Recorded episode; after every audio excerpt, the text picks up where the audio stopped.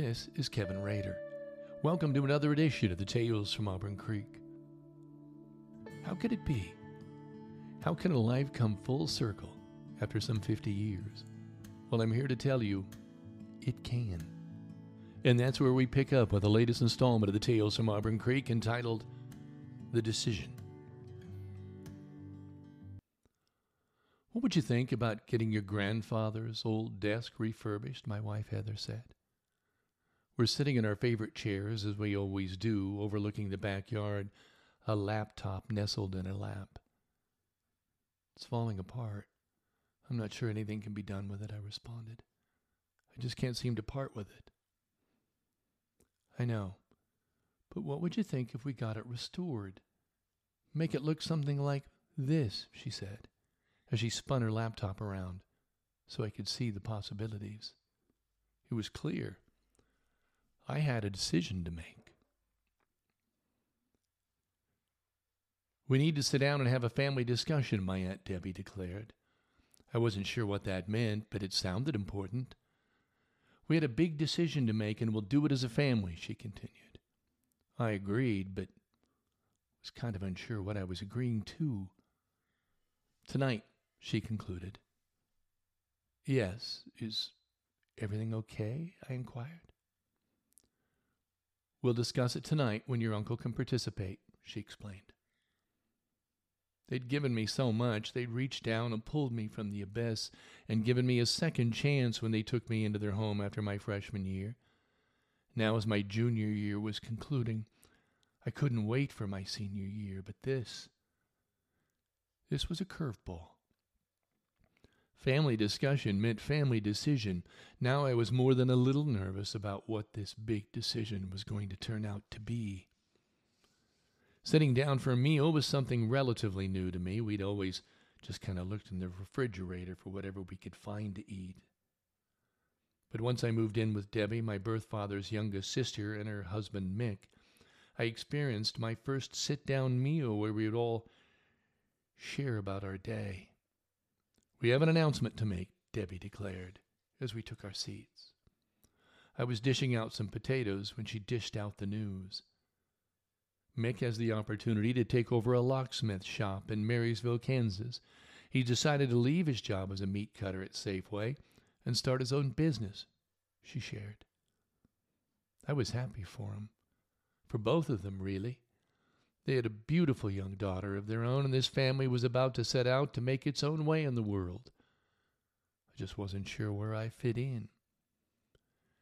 Debbie seemed to sense my angst, and she didn't let it linger.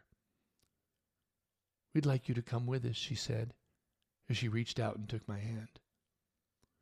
I was at a loss. I wanted to stay with him, but I was approaching my senior year. I had two good jobs, a clothing store and the radio station and this would mean leaving all my friends. You don't need to make the decision tonight. We know this would involve switching schools for your senior year, and that it's a big decision.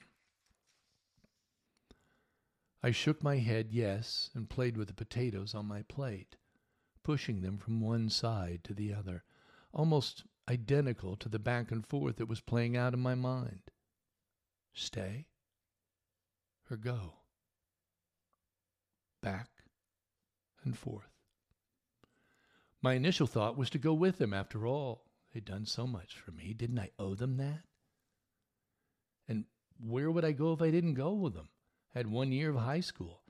I could see if grandfather would take me in for a year, or I could move back with my parents, but I wasn't sure that I would be emotionally ready to cope with that again. If I moved in with grandfather, then I'm moving to another town and a school anyway. Maybe someone would step in and take me in, I thought. But who? I had a week to decide. It didn't take long for the word to spread. I told some friends it looked like I was moving to Kansas. People were so kind. They even put together a going away party for me, but ironically, that's when my decision crystallized. I didn't know where I would live, but I knew how much, and I knew how much I loved my Aunt Debbie but I couldn't leave my hometown.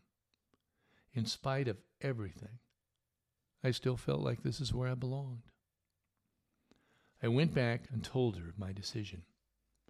I know the timing of this is not good for you. We just need to make sure we know where you'll be living, she rationalized, once again showing her love and concern for my well being.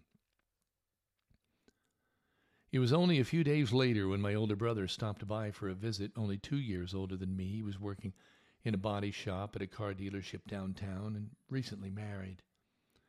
He and Debbie were seated on the couch when he turned to me and said, Kevin, Debbie told me the news.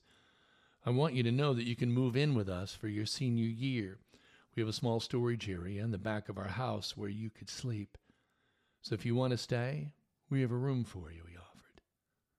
It was all I needed to hear.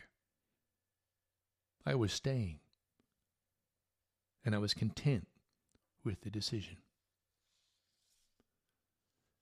Now speed ahead some 50 years. The desk is almost done, Heather said into her cell phone. She motioned me to sit down on our chairs as she talked with Crystal Wright, the artisan who'd refurbished the piece. She apparently had a question for me, so Heather punched the speaker button. There's a name inscribed in one of the drawers.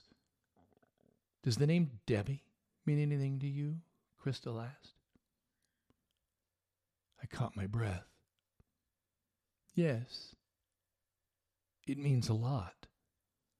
Why do you ask? It's scribbled in a childlike fashion in the main drawer. I was getting ready to put liner down and then wondered if I should cover it or not, she explained. Don't, I pleaded. Debbie had given me a new lease on life, and now, well, now I'm returning the favor. I know one day I'll need to make sure this desk goes to one of her two children, but not now. For now, I want to look at my grandfather's desk and open the drawer and see her name etched inside of it. The decision was a good one. This is Kevin Rader. Thanks for listening to the latest installment of the Tales from Auburn Creek entitled The Decision. Until next time.